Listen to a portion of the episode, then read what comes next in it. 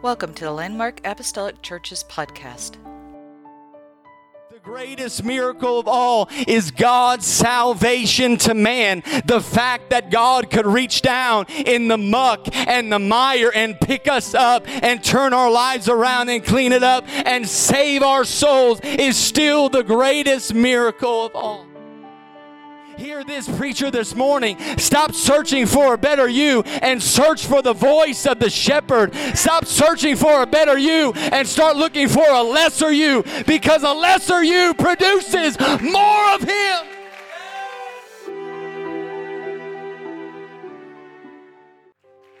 Amen, amen. Thankful to feel the presence of the Lord in this place. And, uh, amen. Thank you for being in the house of the Lord today. And uh, we welcome all of our guests. We appreciate you being here and just hope that you feel the presence of the Lord and feel welcome. Amen. We want you to join and worship with us. John chapter 1 is where I'll draw your attention to.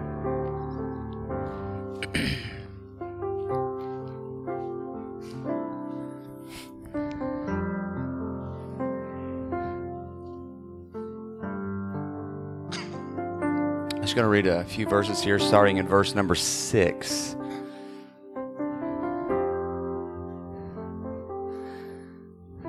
John 1, starting verse 6 says, There was a man sent from God whose name was John.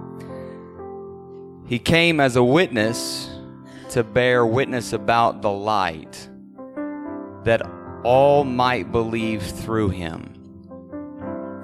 He was not the light but came to bear witness about the light. Amen. And I just want to talk to us just for the next little bit on this title A Greater Voice. A Greater Voice. Amen. Would you help me pray right now? Feel the presence of the Lord moving in such a mighty way. Lord, we love you in this place. God, we just invite your presence in one more time. God, I pray that your spirit would just fall, flood this place in a mighty, miraculous way, God. God, I pray that you would anoint your word as it goes forth today, God. Anoint our ears and our hearts to receive it in Jesus' name. God, and we'll be careful to give you the glory, give you all the praise in Jesus' name. In Jesus' name. Amen. You may be seated today. Thank God for this rain. My, all right. Let me ask you a question.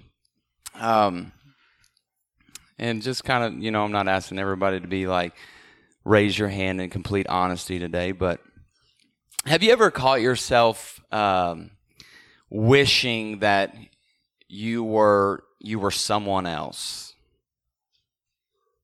You ever caught yourself? I mean, this happens every time that Easton sees another kid wearing a better pair of tennis shoes than he has on. Man, I wish I was that kid. And I'm like, I just bought you those shoes. They're brand new. These are like a day old, Dad. You know, many of us, I, uh, if we are being honest, um, sometimes we wake up wanting to be someone that we're not. Um, and society society plays a very dominant role in this. If you if you pay close attention, we are all bombarded with opportunities to be a better me, to be a better you. I have to be a better version of me. Everywhere that we look, diets and workouts that uh, for weight loss. Just yesterday, I was on I was on my phone going through an app and. Um, and I was looking at some some different stuff, and I came across, you know, uh, here's a smoothie recipe if you're trying to gain weight, and here's a smoothie recipe if you're trying to lose weight. It's like I'm not even on here searching for that right now, but you know, sometimes your phone just knows what to tell you, right, and stuff like that. So I, don't know. I'll let you decide if I need to gain or lose weight. But, but that's what we are surrounded by. Websites and books for being a better me, for better productivity, you know, degrees and, and conferences and workshops to get a better job and to make more money. How many of you know that this is the do it yourself generation? Just, just do it yourself, right? You know, it's like people are like, hey, do you know how to do that? No, but I watched a YouTube video and I'm pretty sure I'm a certified plumber now and I could just do this stuff just uh, uh, you know just a few weeks ago when we went up to um, work on the campground and uh, work on the the dorms and i have to tell this story before he preaches about it but i've told some of you already but these guys decided to stick old bryce on the, the electrical work Okay, little backstory. I used to work at Lowe's and, and I knew where the electrical department was at. That's about all I knew about electrical. All right, and people would ask me, you know, uh, and I had to walk by it to get to the break room. So sometimes you'd get stopped by a customer like, "Hey, can you help me out with this?" Look, I know enough to burn your house down. And people who know nothing about electricity, that's exactly what they say every time. I know enough to burn your house down. So what do they do? They stick me on some of the electrical work. Yeah, just after telling them I had never been shocked. I got shocked not once, but twice from this electricity. Hey, I was just following the voice of my elders who were with me saying, You're good, you're good, it's saved. Shock, boom. Still alive. Check my heart rate after. I was like, We're good. You know, listen, I'm all for saving money, but let's not kill ourselves trying to do the job of an electrician. Just leave the YouTube videos alone and just pay somebody to do it. There's no wonder that we live with a, a constant restlessness, uh, uh, trying, uh, uh, you know, to, to do more, to be more, to have more, to, you know, that there's more in life to become. There's this restlessness inside of us every time uh, we get alone, we get honest with ourselves that there's something that, uh, you know, greater that I have to become and somebody different that I need to be. And sometimes it's like we're watching our own biography and we're terrified that we'll get bored.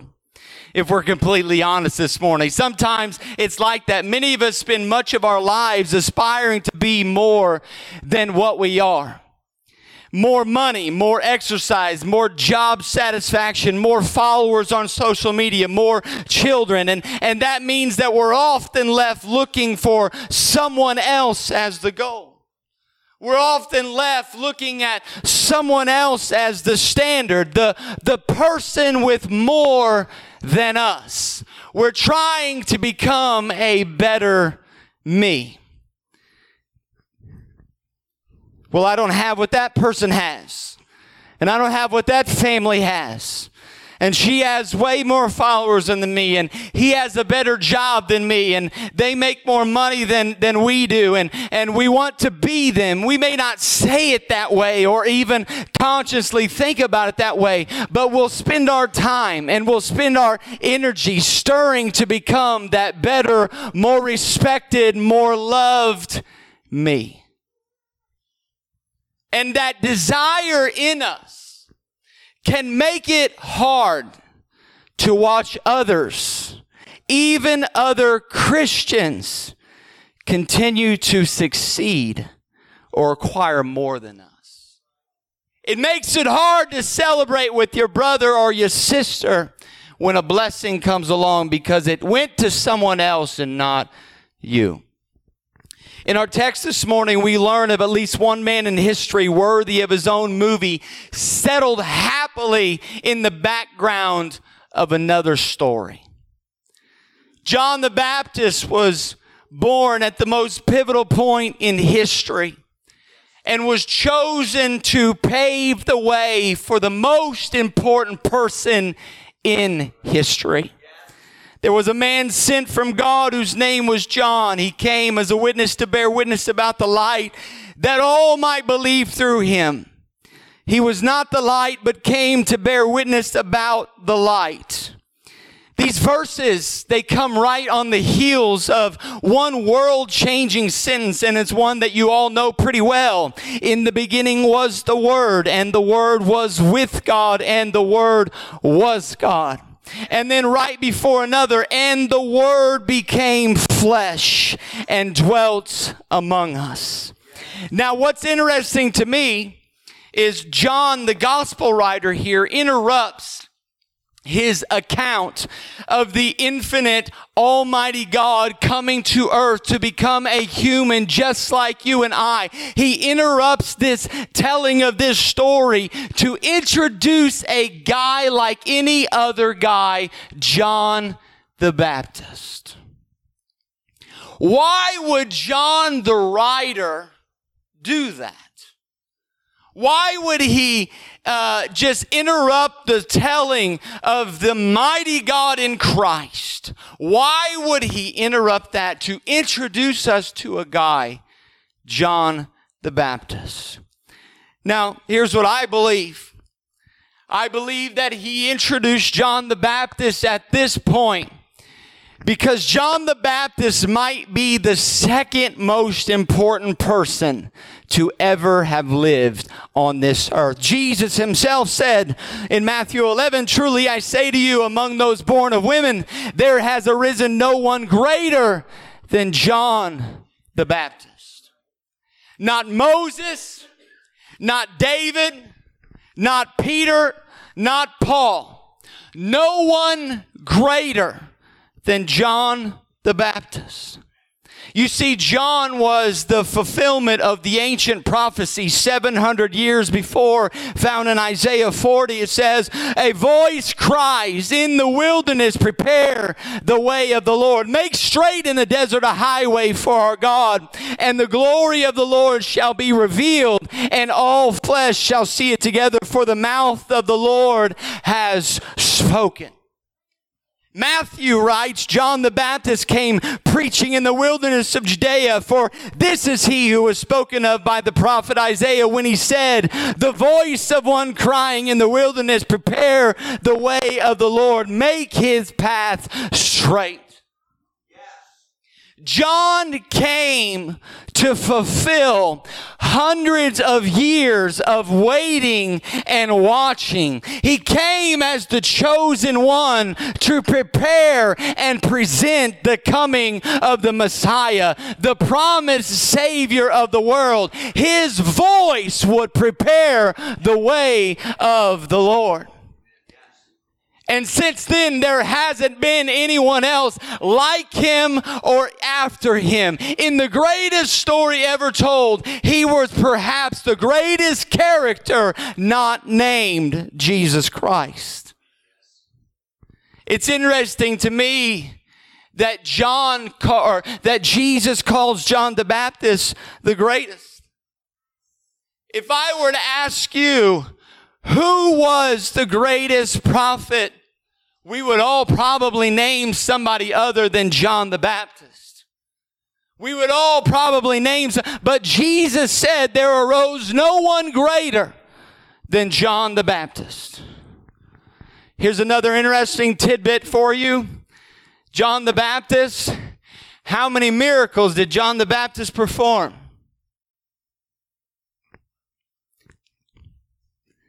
I'm going to help somebody out this morning. If you're ever on a game show, this could win you 50 bucks or something like that.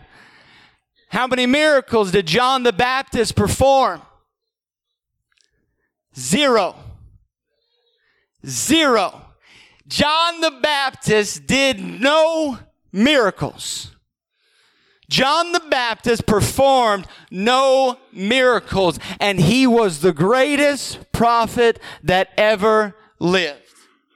He never called fire down from heaven. But there arose no one greater than John the Baptist. He never parted the Red Sea like Moses. He never drove out thousands of Midianites with just 300 men like Gideon. He never performed the miracles of Elijah, Elisha, or Joshua. He never destroyed a lion or a bear or a giant like David. But there arose no greater prophet than John the Baptist. John the Baptist was greater than all the prophets and the reason was because he prepared the way of the Lord. He was the forerunner to Jesus Christ. Ladies and gentlemen, the greatest miracle and remains the greatest miracle of all is the miracle of salvation. Don't ever forget it. It's greater than blind eyes being open. It's better than deaf ears being unstopped. It's the greatest miracle that we have today. The miracle of salvation. It's greater than an issue of blood being healed. It's greater than the dead being raised. The greatest miracle of all is God's salvation to man. The fact that God could reach down in the muck and the mire and pick us up and turn our lives around and clean it up and save our souls is still the greatest miracle of all. And John the Baptist, he may not have called fire down from heaven, but he predicted one who would come and baptize with the Holy Ghost and fire. He may not have parted the waters of Jordan, but he stood in the waters of Jordan and called people in to be baptized in water unto repentance. The voice in the wilderness. His message was simple repent, for the kingdom of God is at hand. Aren't you thankful today for the miracle of salvation? Repentance was his message. But I want to take you back just a little bit. Standing center stage at the highest moment in history, privileged with unprecedented anointing and authority, John launched his personal campaign with these seven words. His message was repent, for the kingdom of God is at hand. But he launched his personal campaign with seven different words. These words were, He must increase, but I must decrease. He must increase, but I must decrease. John was saying that Jesus must be put forward and followed, and I must fade further into the background, into the shadows of Jesus Christ. He must increase, but I must decrease. This particular scripture is in an interesting spot John chapter 3, at the beginning of the chapter, is where we find Nicodemus coming to Jesus by night and asking how someone can enter into the kingdom of God. And Jesus responds, Except a man be born of water and of the Spirit, he cannot enter into the kingdom of God. Now Jesus has finished talking to Nicodemus and the scene shifts to the Judean countryside where Jesus and his disciples are baptizing. Verse 22, after this, Jesus and his disciples went into the Judean countryside and he remained there with them and was baptizing. Then verse 23 brings in John the Baptist again. Verse 23 says, and John was also baptizing because there was much water there. And they came and were baptized, for John was not yet cast in prison.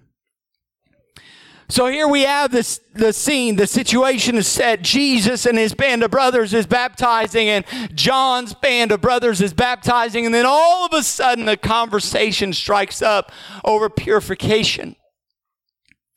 That's all we're told. The debate is never really described. In fact, John's disciple disciples come to John with the issue. It doesn't even sound like a purification issue when you read it. Verse 26, and they came to John and said to him, Rabbi, he was with you across the Jordan to whom, he who was with you across the Jordan to whom you bore witness, look, he is baptizing and all are going to him. They said, John, we're over here baptizing and Jesus is over there baptizing and now all of a sudden everybody is, is going over to him. It doesn't seem to be the main issue in what follows. It's never referred to again. It just seems to get things started and then disappear.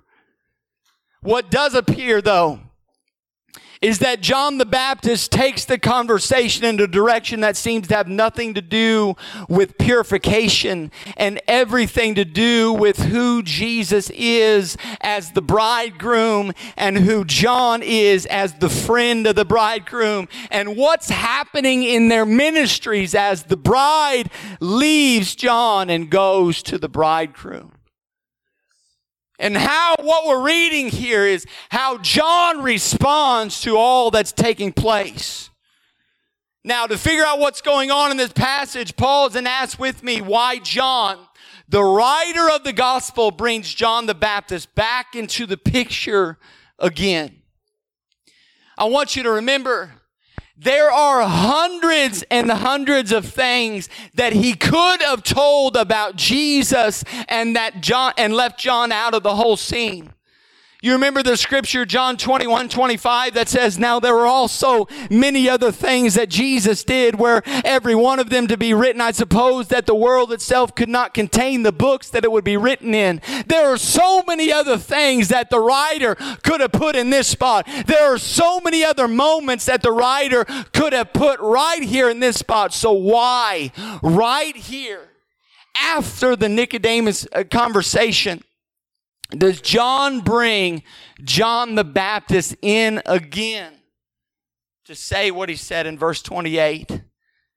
Why does he bring him in to say and hear him say, I'm not the Christ?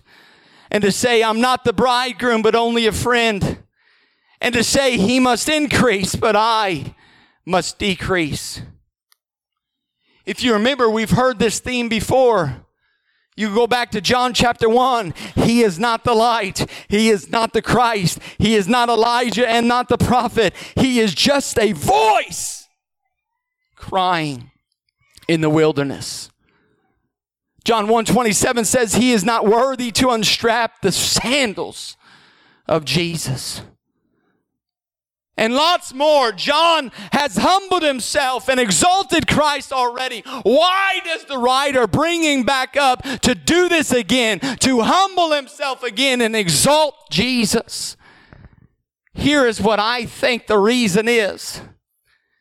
Because if you read it closely, John doesn't just come in and repeat himself again. There are new things that he says. There are new emotions that are expressed. My answer to why John the Baptist is brought in right here with these words is that he represents a kind of response to what Jesus had just said that confirms what he said and he responds to it in his heart in a way that many today find unintelligible, namely abounding joy over himself getting smaller and Jesus getting bigger.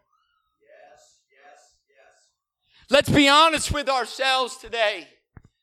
We are not part a part of a society that enjoys playing the second fiddle.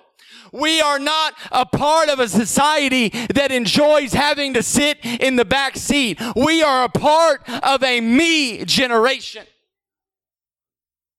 We enjoy the attention. We enjoy the spotlight. Living in the shadows is never our first choice. But this was John the Baptist. This was his choice. Living in the shadows of Christ, John understood his role. Look how verse 29 in chapter 3 emphasizes the joy of John the Baptist. It says, He that hath the bride is the bridegroom. But the friend of the bridegroom which stands and hears him rejoices greatly because of the bridegroom's voice. This my joy therefore is fulfilled. Those are some pretty strong words. He rejoiced greatly. Complete joy. How many of you want to rejoice greatly? Come on, how many of you want complete joy? This is where John the Baptist was at. This is where he had arrived. It was great joy. It was complete joy. But how so? Why was there great joy? Why did John the Baptist have great joy? When you look at the story, the bridegroom is getting all the attention. The cameras are all in that direction. The rice is flying in that direction. The honeymoon is in that direction. And nobody is glancing back at the silent voice that is still sitting on the steps. The voice of the bridegroom, the voice of the shepherd has now replaced the voice that was crying in the wilderness. And in a few months, the sword of Herod will absolutely silence John's voice. And John's response to this is What is his response to this diminishing, this decreasing? He says, This joy of mine is now complete. I rejoice greatly. Those of you in here today that are searching for a better you, hear this preacher this morning. Stop searching for a better you and search for the voice of the shepherd. Stop searching for a better you and start looking for a lesser you because a lesser you produces more of him. Come on, clap your hands unto the Lord today. Let his voice become the greater voice in your life. Decrease so that he can increase. And in doing that, there'll be great joy. There'll be complete joy. Let that be your response. Therefore, this joy of mine is now complete. He must increase, but I must decrease. When Jesus becomes greater in the world and I become lesser in the world, my joy increases. And when this is the purpose and the plan of Jesus Himself, you see, some people look at the words of Jesus and they think, man, that's very, that's very egomaniac sometimes. People think that's very self centered when they look at the words of Jesus. I'm not talking about followers of Jesus, I'm just talking about outsiders that look at Jesus and they say, man, that is just, that's very egomaniacal. No, it's not. It's love when you understand who He is and you understand His purpose and you want to, Him to increase and you decrease. You understand that these are words of love. I love the response of John, John the Baptist. It's the response that I believe that all of us should have in in this room that we should rejoice greatly when the attention and the focus is not on ourselves, but it is on the King of Kings and the Lord of Lords. That's our purpose in this life. We all point to Him.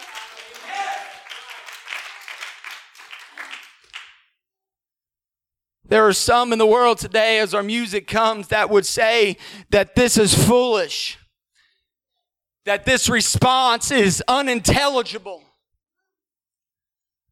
Some look at the words of Jesus, and I've already said it, and think he's an egomaniac. When you read things like, whoever loves father or mother more than me is not worthy of me, and whoever loves son or daughter more than me is not worthy of me, and whoever does not take his cross and follow me is not worthy of me. Jesus is clearly demanding that we treasure him over everyone and everything else. To many people today, this is sheer egomania. And the people who respond that way find John the Baptist's reaction unintelligible. Why? Because it's the opposite of their own.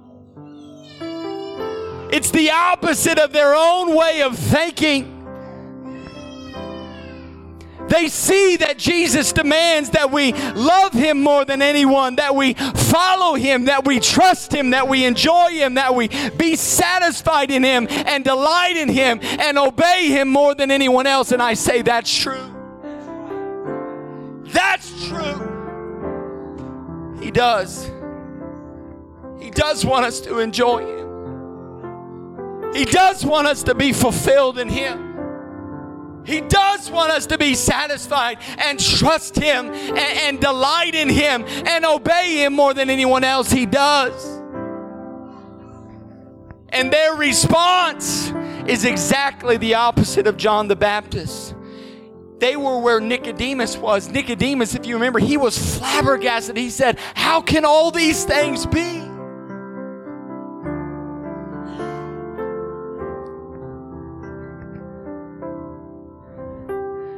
But I want to let you know that when Jesus increases in your life, joy increases in your life, freedom increases in your life, peace increases in your life. Therefore, this joy of mine is now complete. He must increase but I must increase. Would you stand with me today?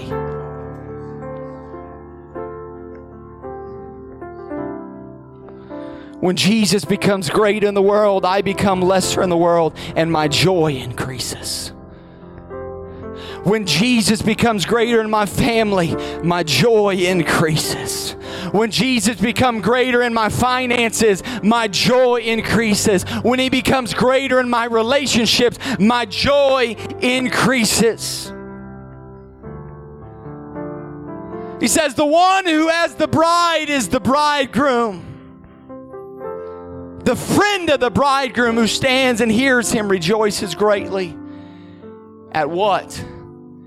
At the bridegroom's voice. At his voice. Therefore, this joy of mine is now complete. Why the mention of the bridegroom's voice? Why does the friend of the bridegroom, John the Baptist, rejoice greatly over the voice?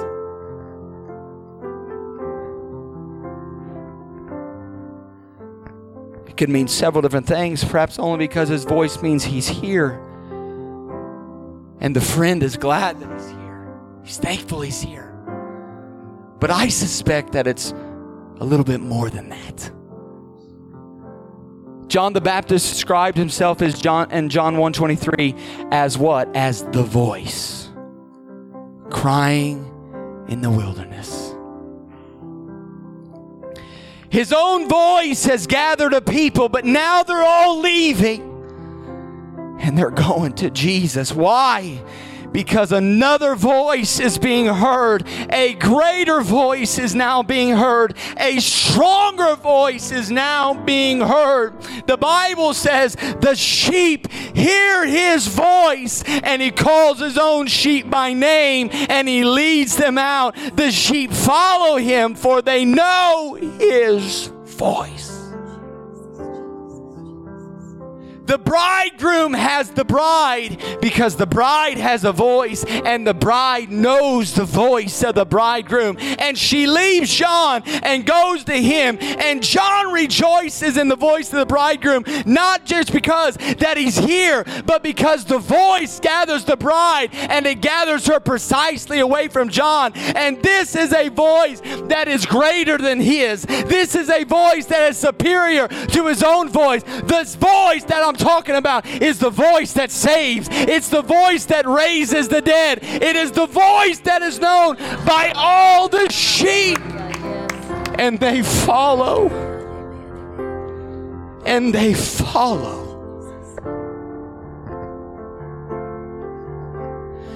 Which is why the next words out of his mouth in verse 30 are this He must increase but I must decrease.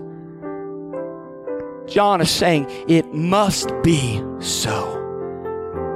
And in this, I rejoice. And contrary to all ordinary human nature, this is why John the Baptist rejoices with great joy and calls his joy finally full. This is why John, the writer of the gospel, records these words here. Nicodemus was baffled. How can all these things be? I don't get it. I don't understand it. How is it possible? How can it be? That, that was Nicodemus. You know what was John? John said, I saw it and I loved it. I wanted it. Nobody leaves me and goes to Jesus unless it's given to him from heaven, and there they go away from me to him. So this is the work of heaven. He increases and I decrease, and by this my joy is fulfilled. That is what John the writer wants us to see and be. Church, I simply ask you today, have you submitted to the greater voice in your life? Have you can you hear the greater voice in your life? Can you hear the voice voice of the shepherd. We all want to finish well. All of us in this room, we want to finish well, but so many of us do not. Why? Because we too easily cherish our roles in the great wedding more than the wedding itself. Which is why John the Baptist must become our mentor. He had learned to love the bridegroom's appearing and not love the celebrity of being the bridegroom's best man. But that didn't come easily. We must understand in this room we all have a role to play. And thank God for that. Thank God that we have a part. Thank God for allowing us to be a part of His story. But we got to remember it's His story and not ours. This is not about us, but it is all about Him. We must remember that our role is not our reward, Jesus is our reward. Amen. It's not the role, it's Jesus. Roles will begin and roles will end. And the only way for us to end well is if our heart, in our heart, Jesus has increased and we have decreased. I ask you, what rises in your heart at the thought of Jesus giving another more prominent role in his wedding? How much do you long to have a more prominent role? How well are you prepared to end the role he's given you? And what if he gives your role to someone else our response to every single one of those is hey, he must increase, but I must increase, decrease. The wedding is not about us, it's about him. And we never want to compete with the bridegroom for the bride's attention and affection. It's not ours, it's his.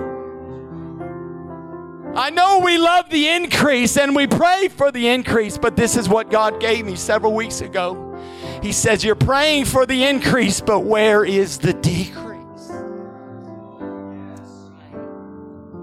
You're praying for increase, but where is the decrease?